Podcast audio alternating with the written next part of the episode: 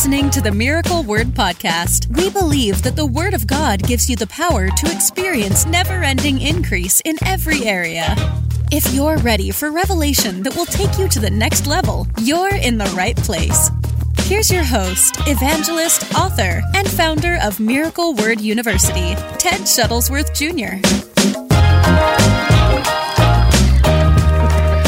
No question, God does want you to be blessed. I mean, no, you know, the, these things, yes, there are scams and there are abuses of these things. Yeah. Like that's what we're talking about too. There's like, there's people that abuse every message you could preach in the Bible.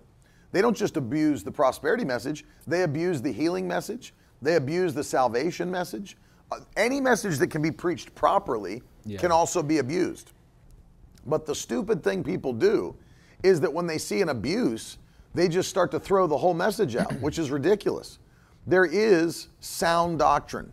There is something the Bible actually teaches. And that's why today we want to take you through because uh, this is not only going to be your year of blessings, but we're believing that March will be filled with miracles. And so I want you to set your faith, but I want you to take notes because I want to give you uh, 11 biblical reasons why God wants you to be blessed. And by the time you come out of this, and by the way, if you've not had a chance to do so, we did an entire course on this in Miracle Word University on understanding divine prosperity. And divine prosperity is different than natural prosperity. It's different than, you know, man's wealth, man's riches. And so, if you've not gotten a chance to go and check out the uh, Divine Prosperity course in Miracle Word U, the information's on the screen. It would help you a ton, a ton. Uh, so it, it, will be good. But let's jump in um, with the time we have. We can try to get through all 11 of these, but 11, 11 biblical reasons why God wants you to be blessed. Yeah, number one, um, I think a lot of times when people preach prosperity or blessing, they kind of make it seem very um, transactional with God. And I'll look in the right camera here. But, um, and not that God is a, the God of uh, cause and effect, that He has a promise for you, but you have to do something in order to attain it for yourself. But number one, the number one reason I think it's very important to understand why God wants His people, His children blessed, is simply because He loves you. That's right. God loves his children. I'm not a father, but I know Teddy is. But with little Teddy, when he buys toys for his son, he doesn't say, Well, Teddy, I want you to know something. I'm going to buy you these toys that I know you want. But the only reason I'm going to do it is because I want you to bless other kids in the neighborhood. Right. That's I, right. I only want to bless you, Teddy, because it's not about that I love you, my son, but it's about I want you to bless all the other kids in the neighborhood. and I want you to take all your toys, the extra ones you have, and hand them out to your next door neighbor. And because I'm only blessing you so that I can get the blessing through you to other kids that are in the neighborhood. Can you imagine how crazy that would be like during a Christmas morning? Like, the, yes, I bought these, but they're not just for you. If I can get it to you, if I, if I can get it through you, I can get it to you. I want you to know that, kids. Right. That this morning, if I can get it through you, I can get it to you. Yeah, that's just an insane thought. So, but in all seriousness, the number one reason why God wants you blessed He loves you. He loves you as His own child, and um, my parents never did that to me, uh, and Thank so I'm, I'm glad about that. But where can we find that in the Bible? It's a very famous scripture. But when Jesus was teaching the disciples in Matthew chapter seven, he says in verse seven in the ESV, "Ask." And it will be given to you. Seek, and you will find. Knock, and it will be open to you. For everyone who asks receives, and the one who seeks finds. And to the one who knocks it will be opened. For which one of you, if his son asks him for bread, will give him a stone? Or if he asks for a fish, will give him a serpent? If you then, who are evil, know how to give good gifts to your children, how much more will your Father who is in heaven give good things to those that ask him. And so God doesn't desire for his children to be in lack, just like an earthly father or an earthly mother wouldn't want their children to not have gifts on Christmas morning or not have clothes on their back or not have food to eat uh, every day. God, in a much greater sense, has a much better desire or a much greater desire to do the same thing for us as his children as Jesus Christ made that available to us. And so, number one, a very simple reason why God wants you blessed. But I think it's very important to, for this to be the first one. I do too. Because if you don't understand that thing first, then everything else can feel very, like I, I use the word transactional, but it's like You have to earn it, you have to prove it. And not that there's things that God doesn't require. God obviously requires our obedience in order to be blessed. But what I'm trying to say is God loves you. Yeah. And God wants you to succeed. God wants you to do well. Right. And it's as simple as that. Well, you look at that passage that you read, Matthew 7, uh, and it's important to understand he's not talking about spiritual things. Yeah. He's talking about natural things. You know, he's talking about the things in, in, the, uh, in the realm of care that a father does for his children. He's talking about dinner, you know. Yeah. If he wants a fish, if he wants a loaf of bread. He's not talking about spiritual things. He's talking about taking care of his children. Right. And he said, How much more does your heavenly Father give good gifts? Uh, if you go on before that and you read what uh, Jesus is teaching in the sixth chapter, um, he talks about uh, how much God takes care uh, of his children in the same way. You know, that's where we get the famous verse that everybody loves to quote Seek ye first the kingdom of God and his righteousness, and all these things will be added. But what things are added? He, he talks about what things the heathen are worried about. What will we eat? What will we wear? Where will we live? Where will we sleep? Yes. And Jesus is teaching, don't worry about those things. Those are the things heathen worry about. But if you're a child of God, then if He'll take care of the lilies in the field, if He'll take care of the birds in the air, how much more will He take care of you? And then the very next chapter, of course, Jesus is teaching about the love of, of the Father and the fact that His love for you is the baseline, it's the foundation as to why He blesses you. You know, I, I, I um, I appreciated your dad on this because your dad used to teach this when everybody was going so hard on all these other things, and it was especially in the 90s, early thousands when it became, you know, it was catchphrases. They mm-hmm. became like heavy duty catchphrases where everybody was just like spouting them off all the time. You know, I'm blessed to be a blessing. You know, and, and that's all true. You know, we are blessed to be a blessing and all those things. But your dad stepped down and would start to preach on the fact that the number one reason God blesses you is because He loves you. Absolutely. That's that's why He blesses you. He blesses you because He loves you, and you start to realize that when you have children, because like, as you said, I, I laugh because I think it would be ridiculous of me to to do all those things for. Now it makes me happy Yeah. to see my kids blessing other kids. Right. It shows that they're learning the principles of generosity and blessing. Right. But that's not why I bless them. Right. I bless them, but see, see, like there's a difference. I train them and I bless them. Mm-hmm. So the training is the thing that is supposed to set them in position to understand the system, mm-hmm. Right? But the blessings for them. Right.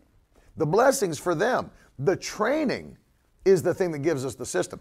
It's His Word that teaches us how to live with the blessing, but it's His love that is the foundational reason for His blessing. Yeah.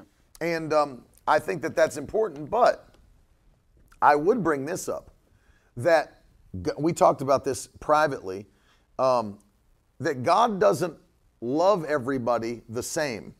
And that blows people's minds to hear it, but that's why I quote it so often on the broadcast so that people know what I mean by that. Because yes, he loved the whole world and that's why he gave Jesus. But after the giving of Christ, um, you can see even from the teaching of Jesus that not everybody is loved the same, nor is everybody treated the same in the kingdom. And in John 14, 21, the Bible says Jesus puts parameters on not only the love of God, but his love. And he says, Whoever has my commandments and keeps them, it is he who loves me. And he who loves me will be loved by my Father. And I will love him.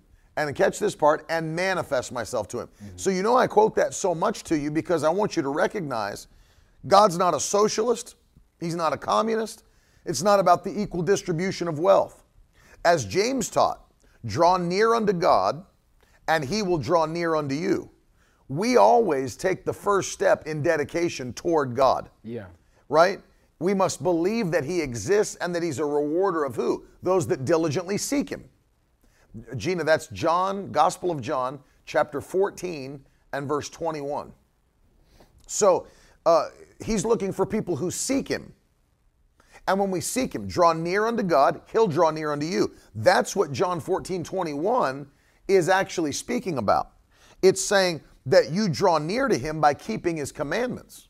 by obeying his word. And when you do, he draws near to you, and then God loves you, Christ loves you, and manifests his power to you.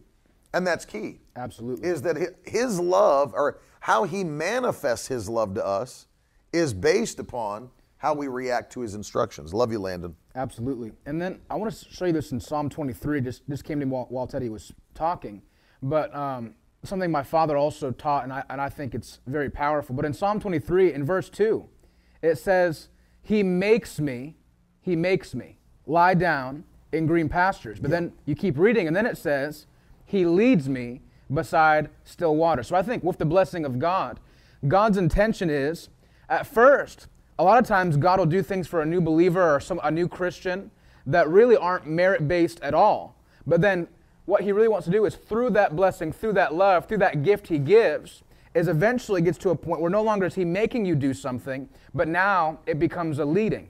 So at first he makes them lie down, but then he leads them beside the still waters. And so, like you were teaching or telling the example of your son, that it does bless you. You love to see that Teddy's learning to give and share and bless other people and things like that. But that's not the original reason why you blessed him. It was because you loved him. And so I think God works in a very similar way, where He blesses us at first because He loves us. That's the number one reason why He blesses us. But God's intention is to teach us through that blessing that eventually He doesn't have to make us do anything. Eventually, we want to do something because we understand that once we obey the Lord, there's a blessing waiting on the other side. From it goes from a making to a leading. And I would say that as well. Yeah, absolutely. Because you have to remember, people mature in Christ. Yes. So not everybody starts at the same level, right? Yeah. And God does have mercy on people. God, God does show mercy on people as they're learning. Yeah. You know, as they're learning. Not every. It's like it's like my, uh, you know, my children as they're growing. I can't hold them to a high standard uh, yet for things they haven't even learned. Yeah. You know, so I can't be like, how can you know? She's like, Ted, Teddy's like five years old. I can be like, how can you not tie your shoes? You don't know how to tie your shoes. What's your problem? Right. You know, it's like, no, he's learning. He's Yeah. growing. He's just a little boy. Yeah. You know, I'm not mad at him because he doesn't have a driver's license. But if he was 23, it might be an issue. If he was 23, then he should start to know how to dr- tie his shoes. But like you know, I can't be mad at him because he doesn't have a driver's license. Right. I can't be mad at him because he doesn't work a job. Yeah. I can't be mad at him because he can't tie his shoes. He's a little boy. He's learning. He's learning. And so the Lord does that. Not everybody who first gets saved is fully discipled, and so they don't know. They're not mature in the faith yet. And so the Lord shows mercy on people, and He'll help them along. Yeah. You know, He'll help them along as they're uh, trying. Just like uh, when when a, a baby is is born, we put them in a high chair. Well, why do why do we put them in a, a high chair like that where they're kind of locked in? Because they can't even sit up on their own yet fully. Mm-hmm. You know that we can't trust them to stay in a chair at a table. So we put them in a chair that'll help them. Yeah. And then we have you know mom or dad will feed them. It's like we don't get mad at you know someone's like 18 months and they're like, how come you can't cut up your own food and cook it on the stove and eat it for yourself? Right. They're still learning. They need help. They need assistance. They're still young. And Paul referenced this. You know, if you think this is just, uh, you know, literally just something that is a natural idea, it's not. Paul referenced this by the inspiration of the Holy Spirit in 1 Corinthians 3. He said that it- it changed. Think about this. It actually changed his ministry. He said, I've, I've adapted my ministry to you Corinthians because you're so immature. You're babies in Christ. And he said this, and I'll, and I'll read it to you. It's found in 1 Corinthians chapter 3. He said, I've actually modified my ministry, but he was getting irritated because there was obviously a growth issue in the church. He said, verse uh, chapter 3 and verse 1, I, brothers, couldn't even address you as spiritual people, but as people of the flesh, as infants in Christ. And so it's all right to start that way. It's not all right to stay that way. Verse 2 I fed you with milk, not solid food, for you weren't ready for it, and even now you're not ready, he said, for you're still of the flesh. So now he's kind of rebuking them for it. Yeah. At first, it was cool because they'd just been saved, they're converted, the church has begun, Right. and everything. And he said, I've, I've modified my ministry to give you milk because it's what you needed at that time. And but now he's rebuking them. because You've stayed in that place. Mm-hmm. You've stayed in that place. And, and you shouldn't have. Can we not move on to the more, uh, the more, uh, the deeper things of Christ? Yes. Right. But notice that he, God, God was having grace on them. God was showing them mercy. Yeah. You're young. You're not developed yet. You don't have a lot of faith. You, you're not. You've not been discipled. So let's start you at this place. Right. But look at this. Here, here's something that'll show you. And this is where Paul had to deal with them. This is proof from Scripture. Here's a church that God still had mercy on them and used them, even though they were immature. What, how does Paul start the first letter to the Corinthians? He said, actually, listen, listen to this. I'll read you verses four through um, four through seven or eight. He said, I, I give thanks to, to my God always for you because of the grace of God that was given to you in Christ Jesus. Now, listen, here's an immature church. Notice what's happening in an immature church. That in every way you were enriched in Him, in all speech and all knowledge. He's talking about spiritual speech, spiritual knowledge. We know that later because he addresses it in their church services. He said, even as the testimony about Christ was confirmed among you, so that you weren't lacking in any gift as you wait for the revealing of the Lord Jesus Christ. He was saying, like, yes, you're babies. Yes, you've just been saved. Yes, you're still infants, but you have an abundance of spiritual gifts in your church. And that's why he goes to chapter 14 and starts telling them, hey, you can't all jump up at the same time and give words in tongues. You can't all jump up at the same time and give words in prophecy because though you're immature, you have an abundance of spiritual gifts at work in your church. So yeah. God was showing them mercy, God was showing them grace, God was using them, mm-hmm. even though it was still at an immature place. And that's how God is with believers. Absolutely. Is that as you're coming to the knowledge of the truth, being discipled, He'll help you along. Right. He'll feed you when you can't feed yourself. He'll and, and the, the grace and the mercy of God work that way. But then as you grow in knowledge, you grow in responsibility. Yeah, it's like it says, to him that knoweth to do good. Right. And doeth it not. Or to whom much is given, much is, much is required. Right. The more knowledge that you have, the more understanding you have, the more is required of you. Right. And that's exactly true. You're exactly right about it. Absolutely. And then number two, you could put this in the comment section. The second reason that God wants you to be blessed is because it gives God joy to give to his children. I want to show you this in Psalm 35 and verse 27. In the ESV, it says this Let those who delight in my righteousness shout for joy and be glad, and say forevermore, Great is the Lord who delights in the welfare of his servant.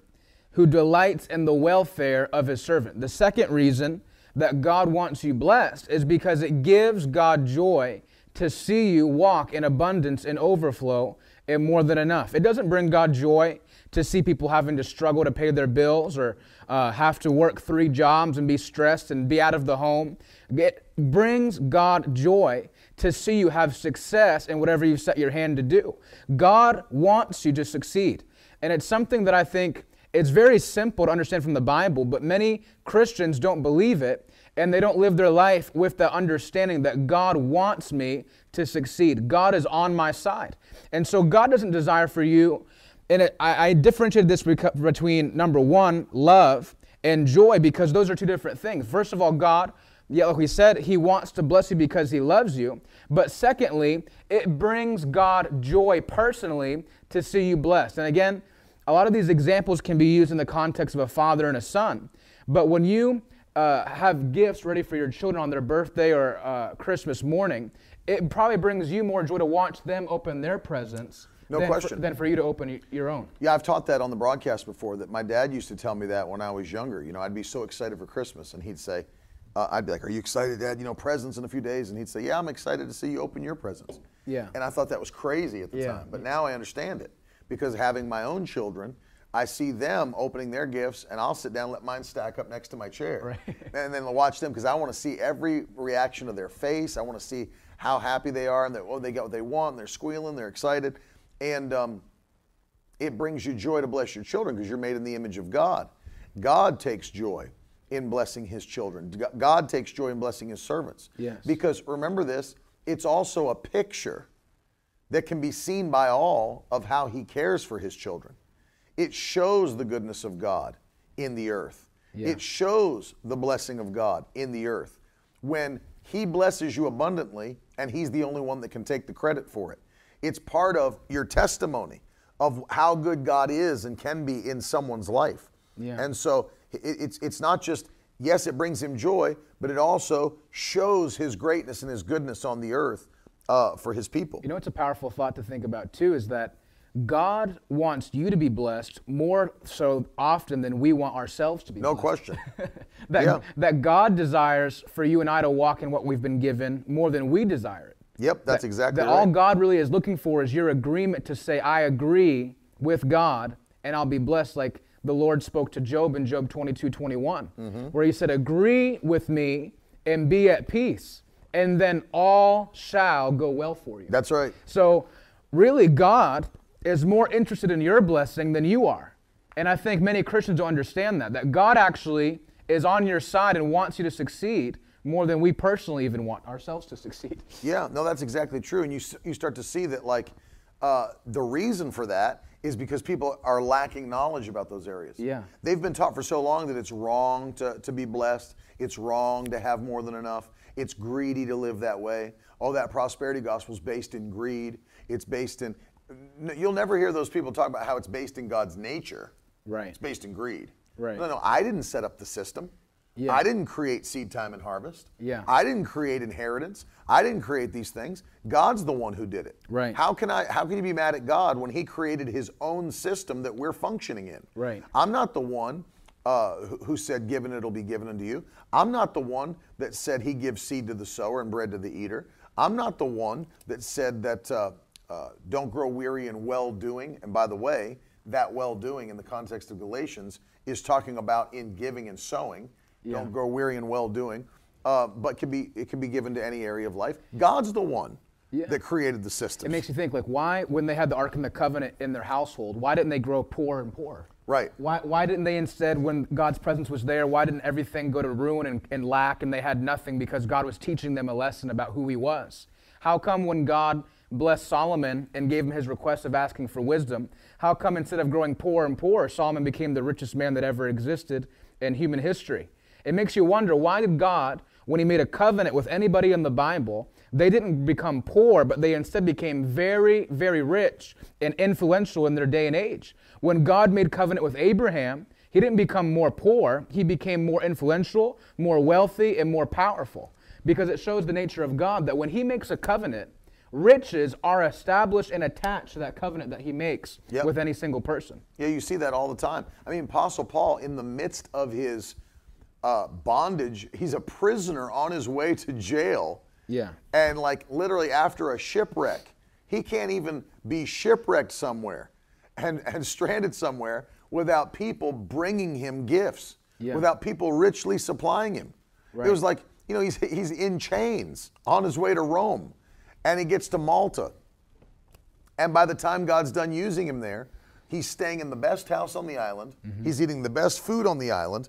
And then they're bringing him gifts uh, from all over the place and then richly supplying his ship before they leave again. It's like he couldn't even go anywhere without God taking care of him in that way. Yeah. And God does supply for those that are walking out in, in their obedience. And it's, it's mind blowing to see that uh, God takes joy in blessing his servants and his children. He loves to. It sh- it's part of his nature. As much as God loves saving you, as much as he loves healing you, he also loves blessing you abundantly and, and, uh, and, and causing you to abound. Yeah, and I would say this as well. The third reason, this kind of just connects well together, but the third reason God wants you blessed is because God demands stewardship and multiplication. And I think many times you think, well, God wants me to be blessed just so I can um, have enough, which He does want you to have enough, but also the impact of your life will be directly proportionate to the blessing that's attached to your life. If you have a big destiny in God, which I believe many of you do, you have to have a big provision that comes alongside that destiny to make it happen. You know, I think it's very interesting, Teddy. Do you know the ministry that takes in, till this day, the most money on a per year basis? It was surprising to me. It's actually Billy Graham's ministry. Oh, yeah, and he's been gone. and he's been gone for years. But the reason is because the impact of his life was so great that even though he wasn't technically a prosperity preacher really in any sense, the impact and the greatness of what he did in his life and ministry, there had to be the provision that came alongside in order to supply what he was called to do. Yep. If you want to have big impact, you have to have big blessing. Right, that's You- true. Someone has to pay the bill. If I'm going to travel the world one day, if I'm going to reach uh, a nation for Christ, it's going to take a financial backing in order to accomplish that purpose. And so God, He wants you to have great impact. And so in order to do that, God will bless you in order to make that thing possible and come to pass. Yeah, no question about it. God does uh, demand stewardship and multiplication because this is, now think about it. If God is the supplier of every blessing, He looks at His servants and His children as if to see, when I supply this blessing, I always go back to Matthew 25 because to me it's the foundational principle for all blessing, not just financial, but every even spiritual blessing that's delegated to you. When I bless my servants, Yeah. what are they going to actually accomplish with what I put in their hand? Yeah. Is it worth me even giving them anything? And it's not that God won't give you a chance. In fact, if you read Matthew 25, that was that lazy servant's second chance at least. Yeah. Because people think God just, or the master in the story, they think that he just picked randomly how much money he was going to give each servant. But if you study it, it doesn't say that they randomly got it. It was based upon their previous abilities. Yeah. Which means the reason the one got five is because in the past he'd shown himself to be a faithful servant. Hmm. That's why he got five in that instance. The one who got two showed himself to be faithful, but not as faithful as the one who got five. Yeah. And the one who got one, you understand. And when the master comes back, notice if it is the way most Christians think it should be, equal distribution of blessing and wealth, Yeah. then God would have just equally put all of those talents between the three servants. But he didn't. Yeah. He actually took the one away from the lazy and wicked servant Right. and added it to the one who had 10 and said that principle that still blows Christians' minds away today. To him that has, more will be given. Yeah. But even but and- even what he and the what and what the one who's unfaithful does have, even that will be taken away from him. Right. So that shows you that God values uh, faithfulness really above any other any other thing. And and, and- and- Gina, I, I would I would say this because this has become like one of those catchphrases. You know, we talk about favor isn't fair. In one sense, that's true because if you were to look from the world's perspective, that, that phrase would be true, for example, if you worked a job and you were like a Holy Ghost filled Christian that was a tither and a giver, which we've seen this testimony many times. And when it was time for promotion, the boss comes through and sees you and for some reason chooses you over the others, even though they have more seniority and they have more experience. For some reason, you get chosen and raised up into that position of favor. In that sense, Gina, it's true. Because others may look at you and say, well, that's not fair. I've worked here longer. Right. I have more experience. I know more people at the job. I can't understand. In that, in that way, it's, it's true. It's not fair when people see it from that perspective. But did you ever realize that if you look at it from the Christian perspective, favor is very fair because it is, it is us responding to a system God created. Notice God has prerequisites for his favor, mm-hmm. right? Prerequisites for his blessing. So faithfulness determines favor. That's right, Eric.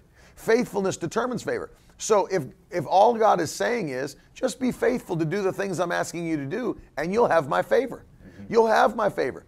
Well, notice God will do that for any Christian who's willing to be faithful to his commands, faithful to his instructions. He, he's not going to be unfair in the way he treats your faith or your faithfulness.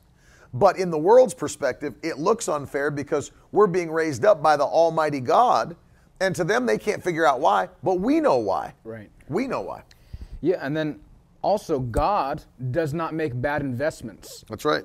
God doesn't invest like maybe I do with Dogecoin and things like that. God actually makes good investments. God always makes profit in what he puts into somebody's life. And so, in order to be blessed, you have to make yourself a steward that is capable enough to reproduce and multiply the thing that's given. Otherwise, God won't be interested in blessing you because God doesn't want to bless somebody that every time he blesses them, what he gives becomes nothing. And like Teddy was saying in the parable of the talents and the master, um, he gave the most to the one that reproduced the most. God's not a communist. God doesn't give everything to everyone equal no matter what they do. True. God is a merit based God, and He does not make bad investments. So I have to look at myself and say, maybe the reason I haven't reached that next level of blessing is because I'm not the proper steward that could contain what God would give me if I got what I was asking for. Because you think of people, for instance, that win the lottery people that win the lottery that have no financial teachings, they have no idea how to uh, save money, how to invest, how to be wise with finances. And even though they get $300 million from the government in the lottery, in two years, they're more broke than they ever were before they even won the lottery. Because it's not about what you have, it's about how you maintain and steward and multiply what you've been given. And so ask yourself that question. Lord, maybe the reason I don't have that thing I'm believing for is not because um, you don't want to give it to me, it's because if I had it, it would do more damage than good. That's true. Because I don't even have the principles in place or the financial teaching from your word to understand how to keep what you'd want to give to me if I had it. And I, will show you this in Genesis 1:28, the scripture. It says this, and God blessed them. And God said to them, Be fruitful and multiply and fill the earth and subdue it. Mm-hmm. And have dominion over the fish of the sea and over the birds of the heavens and over every living thing that moves on the earth. God wants to bless his people because he wants you to operate in dominion while you're on this earth. That's it. God doesn't want you to be a slave to anything. God doesn't want you to be in debt to any man. God wants you to be a financial wonder to show his greatness and his glory in this earth while you're living on this planet. God does not want you to be beneath, God wants you to be above. But it requires on your part a personal stewardship that I'm going to reproduce and multiply what God gives me. And I'll show God throughout the entirety of my life that God, everything you give me, I'll return more. Everything you put in my hand, if you'd ask for it, I'd give it to you without a second thought. Because I want to be blessed while I'm on this earth. And I want to be someone that walks in that dominion every single day of my life. Absolutely. Number four, God, it shows He's the source of our of our blessing, yes. source of our provision, source of our multiplication. It's a proof that when God blesses us, He wants the world to see and the world to know that He's the source. And when we give God the praise and the glory for that, see, that is part of His name being glorified in the earth. He saved us, He's healed us, He's delivered us. But guess what? He's blessed us. Yes. He's blessed us. You know, Preston makes a good point. If, if God, as some preachers preach and some Christians believe, if God is so against financial increase and blessing, how come that throughout the Old Testament and throughout the New, that God's covenant always came along with financial increase and blessing? Why would He make Abraham rich? Why would He make Isaac rich? Why would He make Jacob rich? Why would he make David rich? Why would he make Joseph rich? Why would he make Solomon rich? Why, New Testament. Why would the New Testament church be so wealthy that they had no needs, the Bible says? You know, the Bible says that when there was a need, that people in the church would just sell what they had. They had extra things to just sell. Right. And what they would get was enough to meet every need. There were no needs in the Christian church. I mean, think about that for a minute. All needs were provided for. It was a church without yeah. need. Right.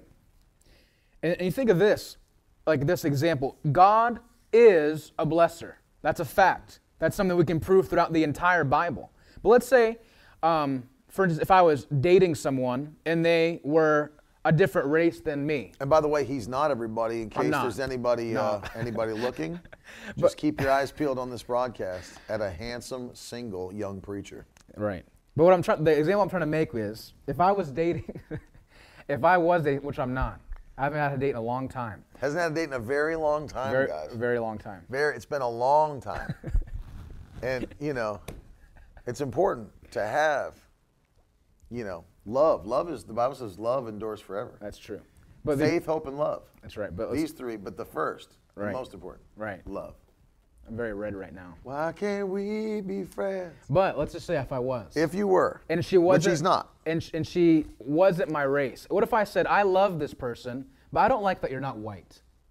Yes, that's racist. That's racist, right? Mm-hmm. But let's say someone says they love God, but when it comes to the blessing part, I don't want any part of that. Right. But it- Why would, how would it please God to reject a part of His nature that He wants to perform? Right. It would anger me if I if, if someone was like, I love all these other parts about you, but that one thing I hate it. I hate that. Yeah, I hate that about you. That would be a bad thing for a marriage, a relationship, any sort of thing, mm-hmm. where it's like either you love all of me mm-hmm. or you love none of me. Right. So it makes no sense to me as a Christian to be like, well, I, I know that God loves me enough to save my soul, that I don't have to go to hell. I love Him enough to know that He doesn't want my body to be sick and in disease, that He mm-hmm. wants me healed. But when it comes to that other thing He wants to do, He can keep that. It would be like if someone spent all day in a kitchen preparing you a meal and they made you three courses and they spent all this time and you enjoyed the first two, but then you threw the third one into the trash and said, I don't want any part of that. Yeah. It would be disrespectful to not partake of something that someone that loves you prepared for you. Yeah. And if God prepared a blessing for me, it would be disrespectful for me not to sit down at the table and say, Lord, I want to partake of everything that you've prepared. And it would be disrespectful to say, I only love this part of you, and I'm going to treat you like a Golden Corral buffet line. Right. And take certain parts that I want and leave other things that I don't want. Yep. Because I don't want to be judged. I don't want to be looked at weird. I don't want to be called uh, materialistic or image obsessed or um, money hungry. And so, because of what other people would think, I'm going to reject this part of God's nature. I don't think that pleases God at all. I think it pleases God to say, Lord, I agree with you that I will be blessed in my generation, that I will be able to provide and give to ministries. I'll be able to uh, be successful in my life because you have blessed me. That's Not true. because a man blessed me, not because someone says I'm blessed down the street, but because, Lord, I've made a covenant with you. And Father, let it be shown in my life that your hand is on me and I'll never lack any good thing all the days of my life. That's exactly right. And uh, before we go on, look, there's, Olga's trying to get people to put hearts in the comments if you'd like a date with Preston. I, I, she's on your side. And I'm trying to like be serious. I know. today, Come on. And I can't. Come on, guys. People aren't allowing me to do it. Number five, it's a part of your covenant rights. Covenant rights. Think about that. Uh, You, you touched on it a second ago. If he paid for it, Right. if he provided it, if he sent it, it's actually, you know, think about this. Jesus didn't shed his blood three times No. shed his blood once, paid through his uh, passion, paid for everything he'd ever give you. The Bible says in Ephesians 1, we're blessed with every spiritual Yes. uh, blessing in heavenly places in Christ Jesus. Every single one. Yes. Every single one. And so there's nothing else that he will deal out to you. But you start to wonder to yourself, if he paid for it, I love how he touched on that. How can you pick and choose and reject vehemently? Like there are people who reject it like it's demonic. I'm serious. They'll talk about it. They'll talk about how wicked it is. They call people that preach those, that, they call them heretics, false prophets, on their way to hell, you know, because they don't understand the nature of God, which blows my mind. Now, again, I know there are people that abuse the message, but just because there are people that abuse the message, don't throw the baby out with the bathwater, which, as I've said on the broadcast many times, is hilarious because that actually had to happen for that to become a phrase. At some point, someone threw the baby out with the bathwater. It was an example someone saw. They're like, wait, I'm not going to do that. I'm not going to throw the. You know? Do you know the actual origin of that? No. Like in, in in like medieval times, in like one of those great households, the master of the house would bathe first, and then all of the uh, women, children, then the servants, they went and the then water. last was the babies, and the, ba- the the water was so dark you couldn't even like see the baby in the water, so they could throw the water out and the baby would still be in there. Are you serious? Yeah. So you don't want to throw the baby out the bathwater. That sounds like a gross bath. It's a gross bath. How do you even get clean after that? but it's true. That's insane. That's not one of the 11 points, but I just wanted to sow that into your spirit. Um, it's part of your covenant rights. Je- If Jesus paid for it, why would you reject it? Right. Why would you want to reject anything Jesus gave you? Anything that he provided for you? You have a covenant. As I said, how does it, how did it happen in all the Old and New Testament? And people want to reject it now. Right. As if it's somehow evil to mm-hmm. believe that you have a God that loves you and wants to bless you.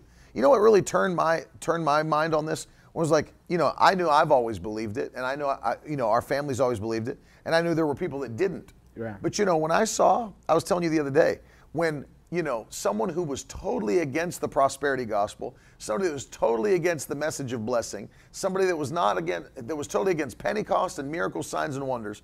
Uh, R.C. Sproul, who was a Reformed Calvinist, Yeah.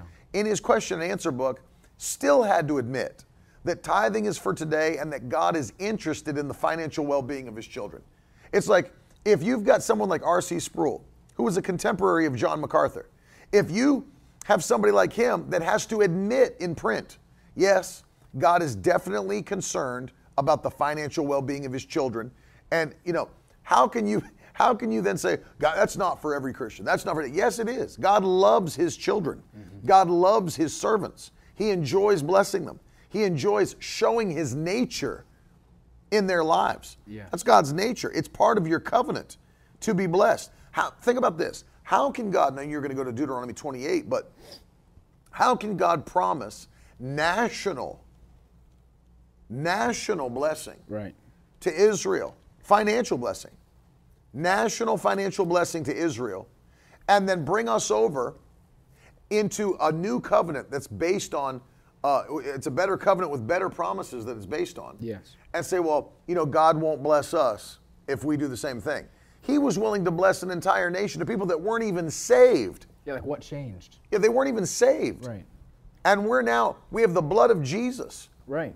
And, and he's not willing to do even better with us? It's a crazy thought. Like, what changed so much from the old to the new that God's nature changed? It, it doesn't change. The Bible says that God is not a man that he should lie, nor the Son of Man that he should change his mind concerning you. And so, why would God bless people in the Old Testament, but in, the New Testament say, I'm, I'm going to switch it up? I'm just going to bless you spiritually, but make you poor, make you have to scrape by every dime to show you truly my uh, how much I love you. It, it doesn't make any sense. It's like God became two different people in the old and new covenant. I don't understand how people even come to that conclusion. God does not change. God wants you blessed. God wants you to make great impact. God wants you to have more than enough.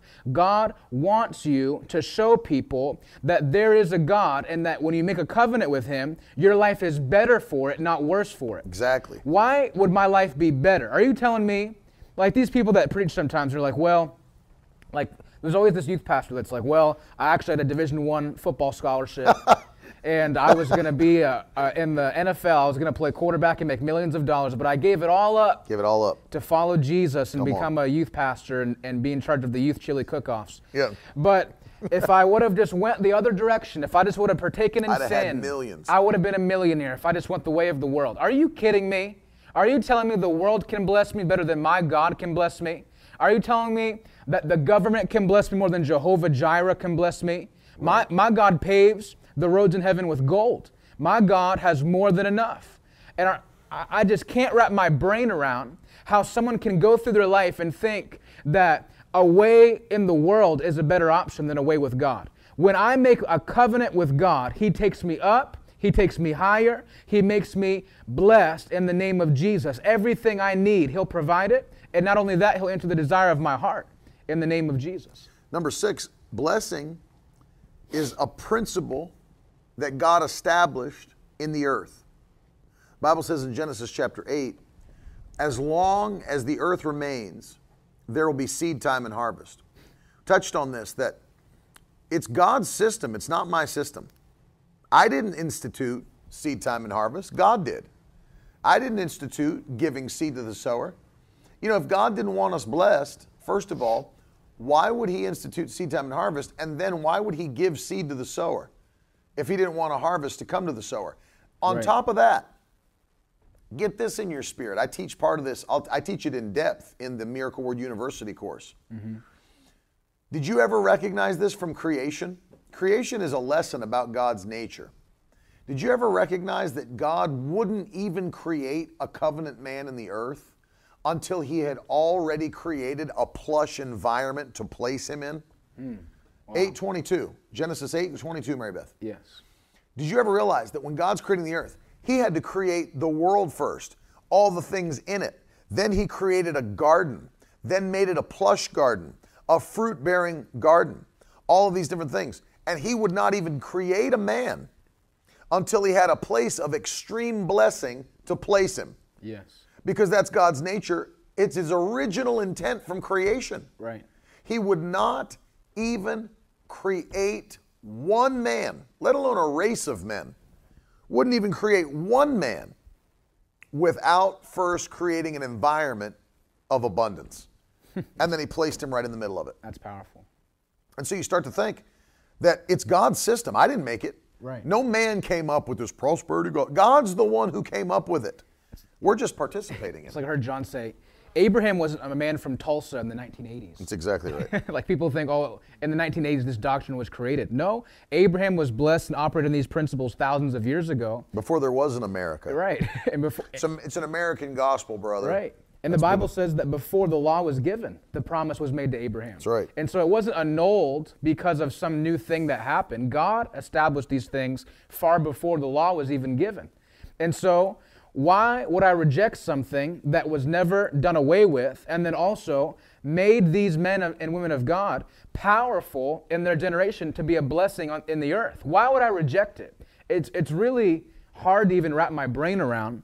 Um, and I know a lot of people are already agreeing with this, but it's important to go over why God wants us blessed. And then uh, going further, we're number eight now, correct? Seven, I think. What is number seven? Oh, no, it is number seven. Because the seventh reason why God wants you blessed is because it's something you can only acquire through expressing your love back to Him. And I use John 3:16 for this. And uh, the principle being that God wants you blessed because in order to receive more blessing, you show your love back to Him by giving back to Him. And so, again, it's that principle that God placed in the earth that as you give, God gives more. And you can't beat God giving no matter how hard you try. God is not going to be outdone by any man. And so, as you express your love back to God, God expresses it back to you in a greater measure. And then that's the system of God.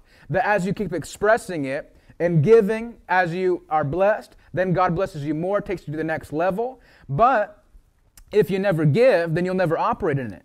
And so the reason that God wants you to be blessed is because He wants to teach you His principles of uh, giving, and then also the Bible says in John 3:16, obviously we know it, for God so loved the world that He gave. And so one thing we understand from the Bible is that one of the purest expressions of love is giving. You can't love anybody or anything without giving to that thing. If I love uh, a person in my marriage, if I don't give or sacrifice things for that person, it's not truly love. And so God wants us to be blessed because it's something you can only acquire and walk in as you express your love back to Him through seed time and harvest in giving and sowing. Yeah, that's absolutely right. The thing that, that, that you start to realize about God is that He's an order based God. Yes. Everything's done in order. And the thing that, you know, people, you know, it's like you almost get this feeling people are out of control. That's how they, they view it. It's like they're, those people are out of control. Right. It's like, no, no, we're in His order. It's God's order. He set this system, these parameters are God's order. He does everything in His purpose, in His timing. And people think it's an uh, out of order doctrine. The church is out of order to believe that. Those Right. Christians are out of order. They're unbalanced. You hear that all the time. They're unbalanced. unbalanced. It's God's order. He set the order. You know, just because there's warnings in the Bible about how riches can carry a risk Yes. in that men can place their trust in riches rather than in God. God didn't even think that was something that was important enough to keep riches back from his covenant men. God doesn't look at In fact, if you look at the way Jesus uh, is is speaking in regards to that, and this is something that I get a uh, this is something that I get um, as a, a comment a lot on YouTube is people you need to read uh, Matthew chapter 19, and I know they're always referring to the rich young ruler, you know, where Jesus said, "Sell all you have and give it to the poor." And and the thing is, when Jesus then speaks to his disciples after that, remember what he said: "It's hard for a rich man to enter into the kingdom of heaven," and that doesn't mean, now think about this. That doesn't mean it's hard for a rich man to go to heaven. That's not what Jesus was saying. Remember that the, the rich young ruler uh, was desiring to come and be a part of what Jesus was doing. Yeah. In reality, the, the truth about it, and I've experienced this uh, practically in ministry, is that it's talking more about people who are not yet in the kingdom Right. coming into the kingdom because they trust in their riches. Right. They think, I don't have anything wrong in my life. You know, if you have enough money, the Bible even says money answers all things. That's why, if you, have you guys ever noticed this? That it, it almost a lot of times takes a crisis in the earth or a crisis in someone's life to push them back to Jesus. Yeah. And they realize, like, man, I need the Savior. I need a miracle worker. Because when everything's going well, they, they live like they don't need him. Mm-hmm. And so ever they're cool with just like coasting through life. And then they hit a rock and they're like, oh man, I need I need to get in church. I need to get back. I need pastor to pray for me. And they recognize it.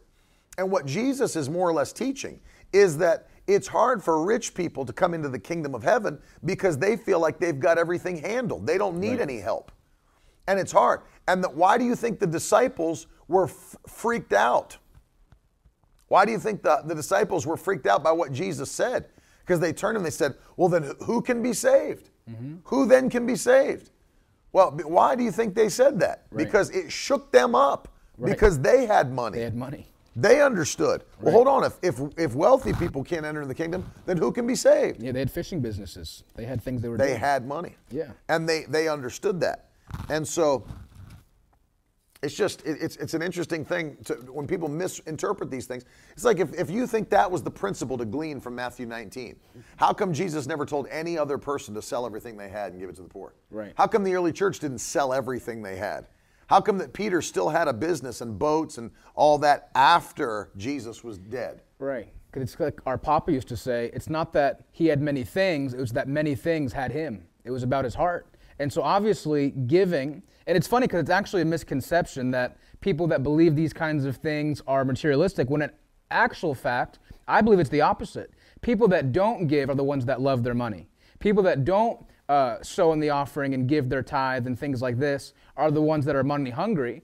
The people, the true prosperity message is not really about taking and hoarding and, and all that you can get. It's about how much God can bless you so that you can be impactful and spread and give to his kingdom. And so it's actually the opposite to me, where people say, well, you just preach that because you want to be wealthy, you want to have things, when in actual fact, the people that are most money obsessed and materialistic are the ones that don't give. Because part of the message of what it does is it breaks your heart for the things of the kingdom of God.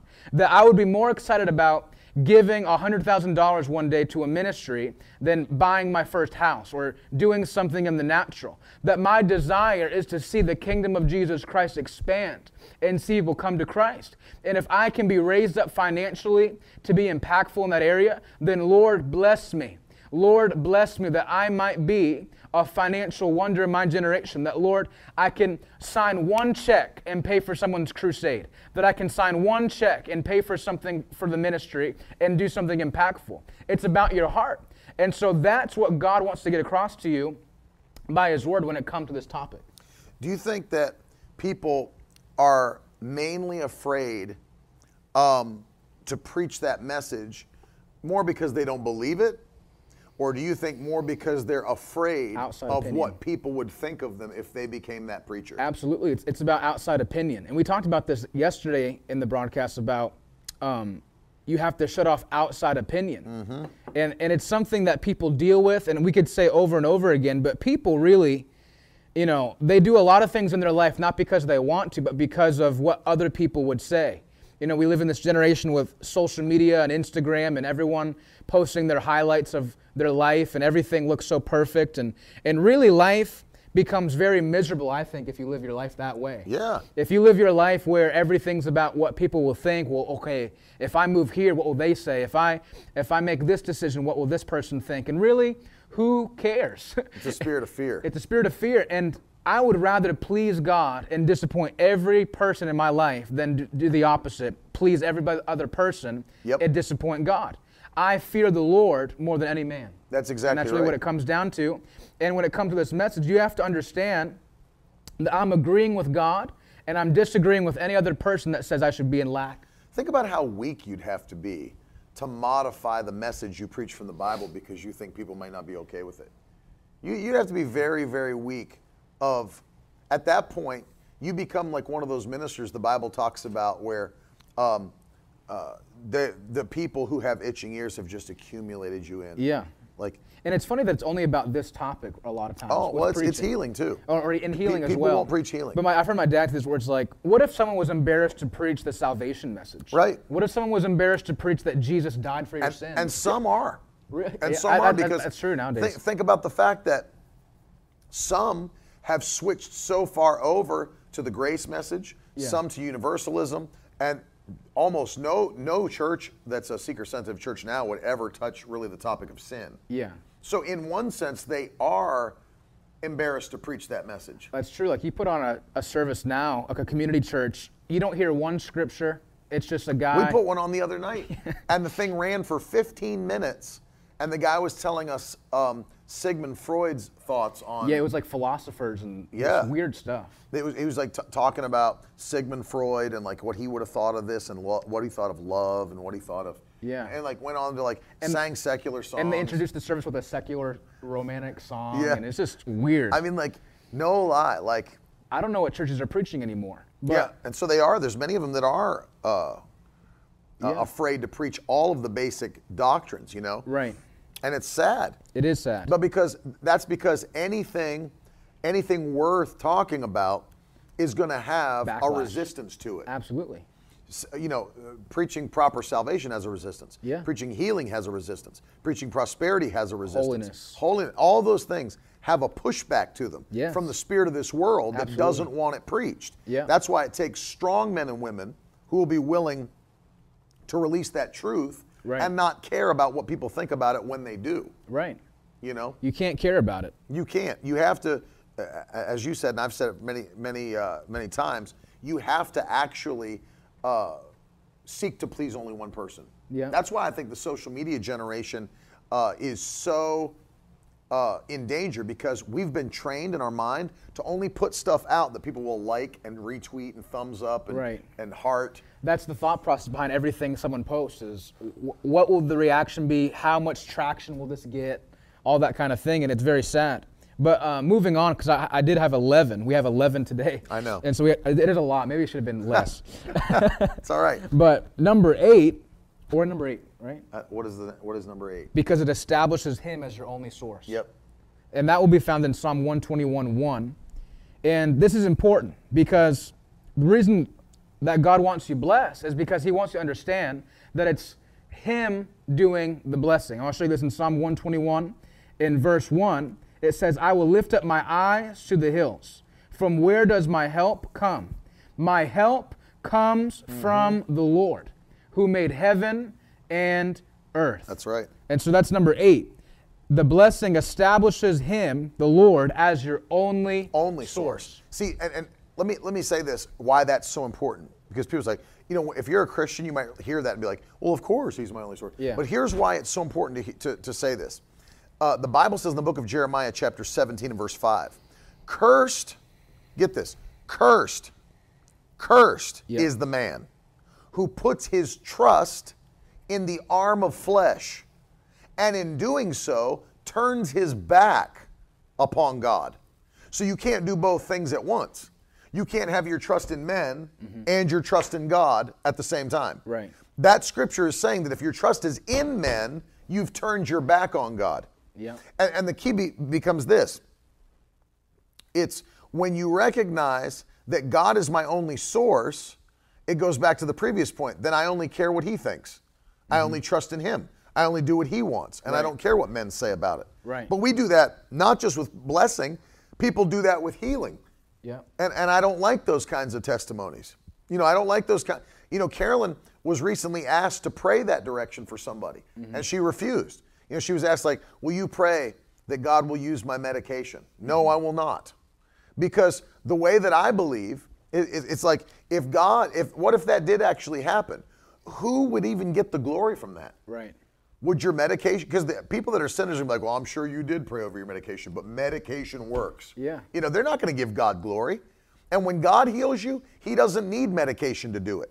You know, why, if you've got that kind of faith, why not just pray that God will heal you? Right. You know, like why? It's like I, I heard someone like before uh, any vaccines came out. There was someone on television, a preacher, that was actually saying we need to fast and pray that a vaccine is released. Right. It's like if you've got that much faith, just fast and pray for a healing. Right. It doesn't even make sense. And so we, we do that with healing. Like, you know, I just want to give a testimony today that after six rounds of chemotherapy, God healed me. Yeah. It's like, what does that mean? Who gets the glory for that? Right. I remember you. Um, I sent you a video. I, I made my first partner video when I was starting out in the ministry, and I sent it over to Teddy. I was like, "Can you check this out and tell me what you think?" And the thing I said in the video was, you know, like, "I need your help. You know, I, Yeah. I need your financial support or something like that." Right. And you were like, you know, Preston, don't. Uh, when you make these partner videos, don't make it sound like you need people's help to do the work of the ministry. Right. And and you gave me this thought, and I never thought of it before. I was just starting out, but you were you were saying to me, you were like, God is your source, Mm-hmm. and people can partner and join that vision to help you. But whether anybody gives or not, you'll be blessed because God's your source and not people. Yeah, so think God will God will always use people, but that wording always bothers me. Yeah, need. Well, not just that. It's like, you know, the the the the wording that like, you know, you read what God spoke to. You know, Paul taught a lot about this. You know, you are a part of God's military. Yeah. And he talks about the fact that the military uh, puts things in your hands. You don't go to the. You don't have to go to the military and then pay for your own weapon when you go there. You don't have to pay for go to the military and pay for your own fatigues. Yeah. You don't go to the military and pay for your own housing. Right. You know, they provide all those things because you've joined the military. Mm-hmm. You know, you don't have to like try to. It's like, oh, where are we headed? Oh, we're going to Dubai. Uh, I'll, I'll try to book a flight to get over there with you guys. Mm-hmm. Yeah. It's like, no, they fly you there. Right. You know, everything that they do f- is done for you only because you've attached yourself to that military. Yeah. And when you've attached yourself to that military, all of the things necessary for you to do the work in that military, Yeah. it's called GI. You know, that's if you never knew what GI Joe, GI actually stands for general issue. Yeah. If you did, did you know that? I didn't know that. general issue. So when you go to the, um, for example, if you were to go to the quartermaster to get your weaponry, that they give you a general issue machine gun, a general issue sidearm. You know these the, your fatigues, they're a general issue. Everybody, it, you get issued. You get issued your fatigues. You get issued your weapons. You get issued Right. your your housing, your food. All that's issued to you. But why? See, because here's the thing. If you're not, do you think I could just roll up to a military base and be like, "Hey, I'd like to get one of those machine guns too"? No. they're not going to be like, like, you know what? He's a good guy. I think I will give him one of these machine guns. It's like th- they're reserved for the people that are in the military. They're reserved that are for people that are a part of what they're doing, their agenda. Yeah. And in the same way, Paul makes that. You know, no no soldier is having to pr- provide for his own means when he's doing that work. Right. And the same way, if you're a part of God's army and He's called you to go do His work, remember something that He's the pro- He's the one that does all the general issues to His soldiers. Yeah. And so I don't care if everyone opposes you and doesn't think you should be doing the work. If God called you to do it and you're a part of His military, He issues you Yeah. what is needed for you to do what you're called to do. And God's a good boss. That's right. God- God's a good boss. God pays overtime. God will bless you more than the government will bless you, that's for sure. But I get what you're saying, like, God pays for what he orders. God provides for what he's established in the earth. So if there's a purpose on your life, and there is a purpose on your life, God will attach the provision that come alongside your purpose so that you have everything that you need. And so that's number eight, uh, the reason that God wants you blessed. Number nine, moving along, because poverty entered the earth through sin. And I want to show you this in Genesis chapter 3. This is the ninth reason why God wants you blessed. Genesis chapter 3. You have to understand something that there wasn't poverty in the Garden of Eden. Right. There wasn't poverty when God had a perfect covenant with, with man before sin entered. It was only that when sin entered, it was difficult for Adam to till the ground and to reproduce from the ground. And so in Genesis chapter 3 and verse 17, this is the Lord speaking to Adam after the fall, and he says this And to Adam he said, Because you have listened to the voice of your wife and have eaten of the tree of which I commanded you, you shall not eat of it. Cursed is the ground because of you. In pain you shall eat of it all the days of your life. Thorns and thistles it shall bring forth for you, and you shall eat the plants of the field. By the sweat of your face or your brow, in other translations, you shall eat bread till the return, till you return to the ground, for out of it you were taken, for you are dust, and to dust you shall return. And so the ninth reason why God wants you blessed is because poverty wasn't in the plan of God in the first place. Poverty wasn't something that God established in the Garden of Eden. It entered by the mistake and the fall of man when sin entered. Then things became difficult. Then the ground became harder to till and to uh, plant into uh, soil. But after Jesus died on the cross, he made those things easier. He established a better way that we can access the provision of God. And so, just like sickness was something that only entered through sin, also poverty and lack and toil and stress That's right. was something that was attached to the fall of mankind. Yet everything that the wicked one tries to impose upon God's people, every one of those things. See, that's why you know God hates it so much. Yeah. Because God's never in partnership with sin. Yeah. So if poverty is something that stemmed from sin, which it did, it did. Sickness stem from sin. Yeah. All these things. If God's in partnership with that, then he's truly in partnership with sin. Right. Because, you know, you say, well, you know, because there's preachers that do preach that. Yeah. God will bring you into poverty to teach you a lesson, Right. to make you depend more fully on Him, to make you more humble, Mm-hmm. you know, all those things. If God's really doing that, then that means He's in partnership with sin. Yeah. That He's, there's part of Him that's evil. And, and Paul makes this very plain in 2 Corinthians chapter 6. What partnership can there be between Christ and the devil? Right. Between the light and the darkness. And that's why he said between a believer and an unbeliever. It's unequally yoked, and God will never unequally yoke himself with wickedness. Right? So that's the key. If he was doing these things to you, as some preachers preach, if he uses as, as, as an object lesson for your life, he has partnered with sin and the effects of sin. That's right. And that's not what God does. Absolutely right. Number 10, it allows you as a child of God to bless your generation and it breaks a poverty mentality. That's absolutely right. God wants you to bless. We've been saying the whole broadcast, and uh, I will show you this in Proverbs chapter 11 and verse 25 and 26. But God wants you to be a blessing to your generation and then break the mentality of poverty. And what is that mentality? Well, the mentality is that there will always be a limited supply. God wants to break the mentality that there's a limited supply. God wants you to understand that there's always more than enough for his children. So I want to read to you uh, Proverbs 11 and begin in verse 25. It says this Whoever brings blessing will be enriched, and the one who waters will himself be watered.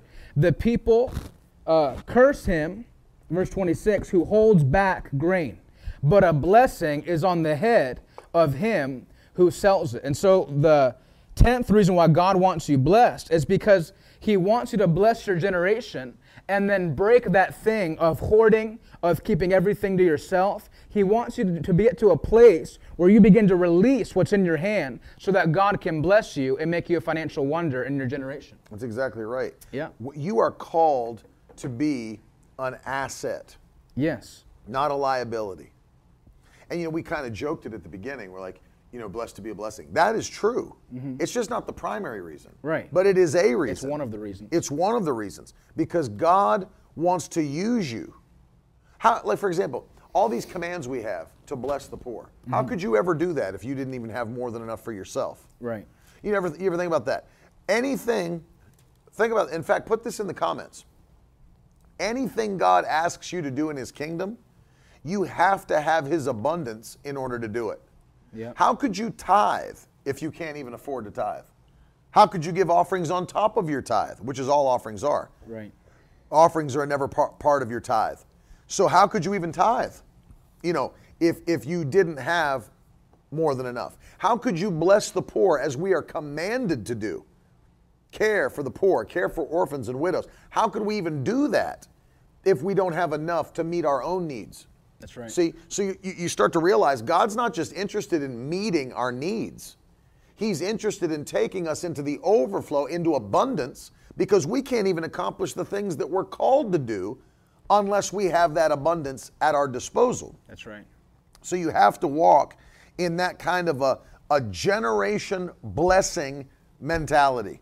Mm-hmm. You know, and stop saying that you can't afford things. Stop saying that you'll never have that or we don't, you know, it's like it, it cracks me up when people talk about things that, you know, that's really out of their reach, but they don't even understand They don't even know how much it costs themselves. If you actually penetrated questions about it, well how, well, how much is it? They don't even know. Don't, don't allow yourself to be in that position where you personally have made confessions about your life, your ministry, your business, your family that that could never happen for us. That's too. That's beyond our. That's beyond our uh, ability. Or we, you know, and I don't talk like that, especially when you know you're in covenant connection with the provider. That's right. There's nothing, especially within your personal purpose, that's outside of your reach. There's nothing. Absolutely. There's right. nothing. Absolutely right. And then number 11, moving on, getting these like 11 things, but It's good. Uh, People need to hear them. number 11, and I think this is one of the most powerful ones, because Jesus died for it. Number 11, the 11th reason, the final reason for today, not these all 11, but these are 11 from the Bible, because Jesus died for it. One of my favorite scriptures found in 2 Corinthians chapter 8, in verse 9 it says, For you know the grace of our Lord Jesus Christ, that though he was rich, yet for your sake he became poor, so that so that you by his poverty might become rich. The 11th reason for today, the final reason, is because Jesus himself died for it. That's a good enough reason for me. If Jesus gave his life not only to save me from my sin, not only to heal my body from sickness and disease, but to break every single stronghold. And poverty is a stronghold that must be broken. It's not something he desires for you or for me, and it's something that Jesus gave his life up for, that you might be rich and you might have more than enough. That though he himself was rich, he humbled himself to poverty, that through his poverty, you and I might become rich. That is your promise from the Bible. Why does God want me blessed? Because Jesus himself, his own son, died and gave his life that we might partake of that blessing. You know, um, when it comes to that understanding, people always have different interpretations. Well, did, did he become poor when he left heaven? Did he become poor on the cross? Or was he a poor man? You know, that's, I actually was in the middle of writing a, a, a book and I, I, um, I kind of paused it because the Lord had me doing other things. Uh, but I thought I could break this down in book form to talk about how it would be impossible for Jesus to have been poor as a man living on the earth. Yeah. You can point to so many things in Scripture. I mean, I had, I had them all broken down i- into chapters explaining how he personally, as a man, could not have been poor, Right. financially poor. And there's so many things you can point to in the Scripture. So we know. It, be, I'll just take for, for an understanding that you guys like have that in your spirit. So it's not that he was poor on the earth. Of course, you could you could make the argument uh, he left the riches of heaven and came to the earth and gave up his uh, his his divinity in that way, being in heaven, and to, to come to a, a fleshly body. Well, of course, the earth compared to heaven, Right. you know, is giving up riches, no question. Right. But if he was wealthy on the earth, if he had more than enough, which you can prove from Scripture that he did, mm-hmm. then obviously when he went to the cross, he didn't just become sin, he carried your sickness and your pain, and he carried your poverty. All the things that entered in, remember this, as we said a moment ago, all of these things entered into the world through sin. So all of them had to be defeated when sin was defeated, right? So sickness, because it entered the world through sin, it had to be destroyed when sin was destroyed. That's right. If poverty entered into the world when sin entered into the world, then it had to be destroyed when sin was destroyed. That's right. These things, Jesus was destroying the kingdom of darkness and taking authority over the wickedness that was in this earth. And when he went to the cross, it wasn't for one thing. Yeah. It was for all, not just sin, but the ramifications of sin, the things that come along with sin. What about brokenness? You know, one of the things T.L. Osborn preached that always blew my mind was that he was always blown away that when he would go to these third world nations and people would get saved, he said to his surprise, the first thing they would recover when they came back the next night or whatever is their dignity came back. He said, I never could. He said, that blew my mind when he saw for the first time that these are people that, like, you go to these places where he would go, especially back then, and you'd see people living like animals just to survive. And he said, but when they would get saved and they'd come back, you'd see them come back with a, a dignity about life. They were no longer animals trying to survive, but they became children of God. Hmm. And if you read any of T.L. Osborn's books, like The Good Life or any of those, he talks about how God restores dignity back to man after you get saved. And then he was talking, and, and then Lester Sumrall talked about when he would travel to other places in the world where there was extreme poverty. He said it always blew his mind that places that, yeah, that's where I was going, AJ, is that places where they didn't even know it was wrong to walk around naked and with no clothes on, those tribes in the villages that would just live naked, he said they would he, he, wouldn't even talk about it in his preaching he would just preach the gospel they'd get saved he said but when they'd come back to the service the next night they'd come back with clothes on because wow. there was something that brought dignity back and restored dignity back to their life that how sin robs you of your dignity it robs you of your humanity yeah. and so all of these things that were ramifications of sin were destroyed when Christ shed his blood at the cross. Yes. And when you come into the kingdom of God, you take part. You say, well, if Christ destroyed poverty, then how come there's still poverty in the world? Just for the same reason there's still sin in the world. Same reason there's still sickness in the world. It didn't erase it, it, it provided for a way out of it. Yeah. And many times people do not take the route, even Christians, because they're operating on partial truth. Right. Partial truth. Right. Just because something's available to everyone doesn't mean everyone receives it. The Bible says that God is not willing that any should perish, but that all should come to repentance. But guess what? Hell will still be full of people because you have to accept the work of Christ Jesus to make it to heaven. Yeah. And so just because something's available to you does not mean you have it. You have to sign your name on that dotted line and say, I receive my full inheritance that Christ purchased for me. And so today, you know, these reasons that we gave you, um, they're all good reasons, but you have to make that decision yourself that says, I am blessed. I choose it. I accept it. I'm partaking of that thing that God made available for me. I'll never lack. I'll never be without things that I need. Everything I need, my Lord God will provide it as I enter into his financial system, as I live righteously, as I do what I'm called to do. The Lord will always provide more than enough for what I need in my life, in my destiny, all the days of my life. Yeah, that's exactly right. Yeah. And, and, when and I love this because I'll use this verse all the time. 1 John 3 8. Yeah. That when the Son of God was manifested, he came. I always, I always call it the two sides of the coin. John 10 10 is one side, but 1 John 3 8 is the other side. Mm-hmm. He came to give you life and that more abundantly. But in order to give you life more abundantly, the flip side had to also be true. He came to destroy the works of the devil. Yeah. He can't give you something without first destroying the thing that's holding it back. Yeah. So how could he give you righteousness without destroying the power of sin? Right. How could he give you healing without destroying the power of sickness? Right. How could he give you blessing without destroying the power of poverty? Yeah. And so the one who came to give you life more abundantly is the one who also destroyed the kingdom of darkness. Yeah. He, the Son of God was made manifest that he might destroy the works of the devil. I love that. and that's the key. Yeah. He destroys the works of the or devil. you think of like Israel, he had to destroy Egypt that's right. to get Israel set free. That's exactly right. Yeah. Right in the midst of all that. And that notice that he used bondage to show us that. Yeah. Because poverty is a bondage. Mm-hmm. Sickness is a bondage. D- things that you need deliverance from, they become a bondage. Yeah. You know, people feel in bondage to uh, extreme depression and anxiety. It feels like a bondage. Yeah, it holds you in a prison. Yeah. You know, and it affects your life in that way. It holds you captive.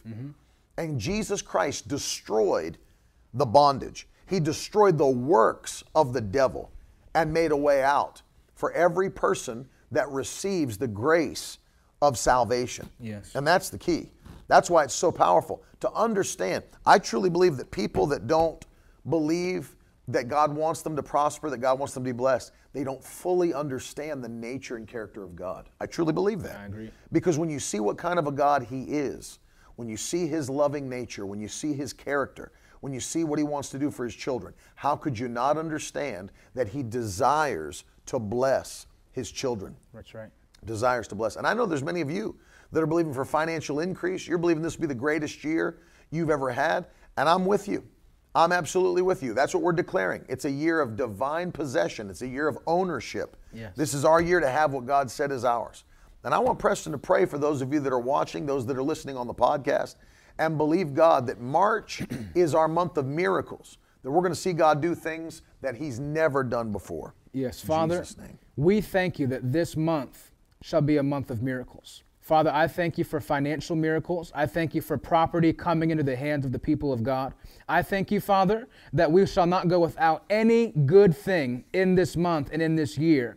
In the mighty name of Jesus. Father, I thank you that your word says we're blessed. I thank you that we're doing the corresponding actions to ensure that we're in that system of blessing. I thank you we shall not go without in the mighty name of Jesus. I thank you that we'll always be on top and never beneath. I thank you that we'll increase every single day until Jesus returns. I thank you that no evil thing, no political leader, no world event, no financial collapse in the U.S. or any other nation shall withhold the blessing from your people.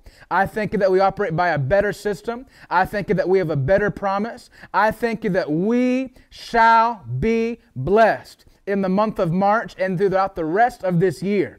In the mighty name of Jesus. May it be a year of divine possession, a year of ownership, a year where we've seen things we've never seen. And may we partake of things we never thought imaginable. In the mighty name of Jesus, I pray it now over your people. Amen. Amen. Amen. Remember what I've taught you. The key for walking in divine overflow, these things are never random. No. That's where they're never random. As Pe- Preston was, was saying that today, we realize that giving is a system. That's it's not for God. God set it up for me. Yes. He set it up for me. My benefit. I've been blown away to see what God has done over these last. I told you before, if I could, if, if you'd have gone back five years ago and told me and Carolyn where the ministry would be today, it would have been so mind blowing to us five years ago. We'd have never, we'd have just sat back and like wide eyed and laughed. Because to try to explain how God was going to do things that swiftly, even three years ago, Yeah. mind blowing. But we had made up in our minds. And that's what I've always tried to teach you. That's why we have the hashtag we do, Kingdom Slice. We know that when we put God first, He puts us first, knowing that the system, it's set up for us, not for Him. And that's why we're, we're believing in our hearts. This will be the year He puts the largest seeds in our hands. You, so many people have had that same prayer request, that same prayer point. He's going to put the largest seeds in our hand that we've ever had before. Yes. And so I want to encourage you. This is your year. If you've never taken that step of faith to partner with us, to stand with us, this is the year. Maybe the Lord is directing you to sow a large seed like you've never sown before. Let this be a day that you step out by faith and say, Lord, I'm going to go to another level in my sowing because I'm ready for another level in my receiving, in my harvest level. And that's what I found out.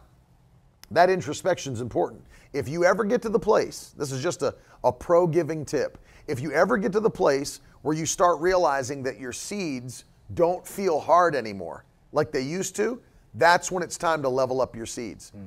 If you get to the place like, you know what, man, I've been given a $500 offering so often, $500 doesn't seem hard anymore. I'm going to a thousand.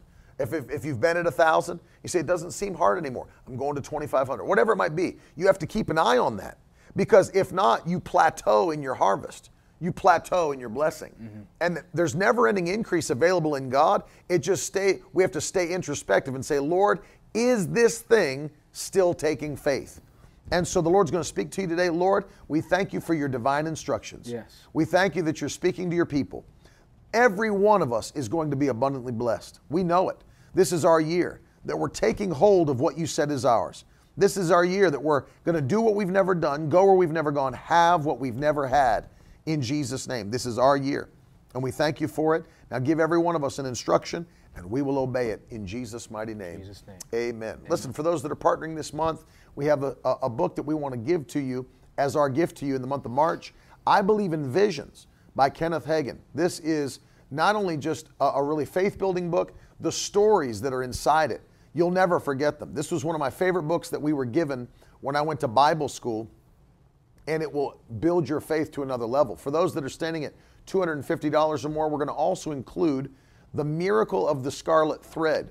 This is one of the most revelatory books that I've read, in that it traces the gospel message from Genesis all the way through to Revelation, shows you that scarlet thread of the gospel uh, in, in- as you go through the stories of the Bible. I mean, you go through everything from, from Noah and the ark. You go to the scarlet cord that was hanging down out of the window of the wall of Jericho. It goes through all of it. It's so powerful. And uh, it'll open your eyes to some really amazing redemption truths. And then, of course, for those that are sowing $1,000 or more, we're including the Net Study Bible, 60,000 translators' notes. And if you'd like to receive any of these as you've sown your seed, go to miracleword.com forward slash partner, uh, or excuse me, forward slash offer. And uh, you'll be able to fill out the form. Let us know where to send it and uh, we'll get it to you ASAP. I love you guys a lot. A big Yeah. thank you to my cousin Preston once again for being on the broadcast. Yeah.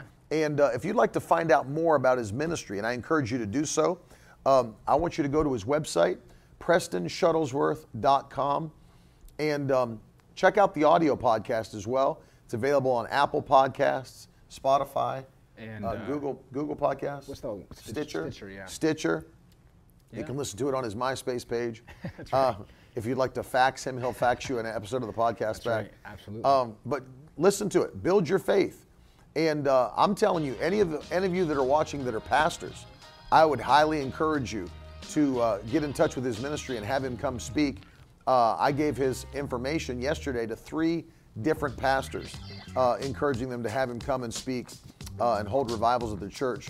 Powerful preacher, and uh, thank you for being on the broadcast. Yeah, it was a lot of fun. I love the Victory Tribe. It was a lot of fun. Thank you for being kind and receiving, and it was it was great. Florida's also not a bad place to come and visit. That's true. It was a lot of fun. It's a wonderful place to be.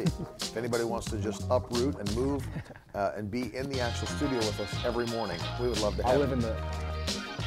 Thank you. we love you guys, man. Have a great, great, uh, powerful day. I'll see you again in the morning. Talk to you soon. Later.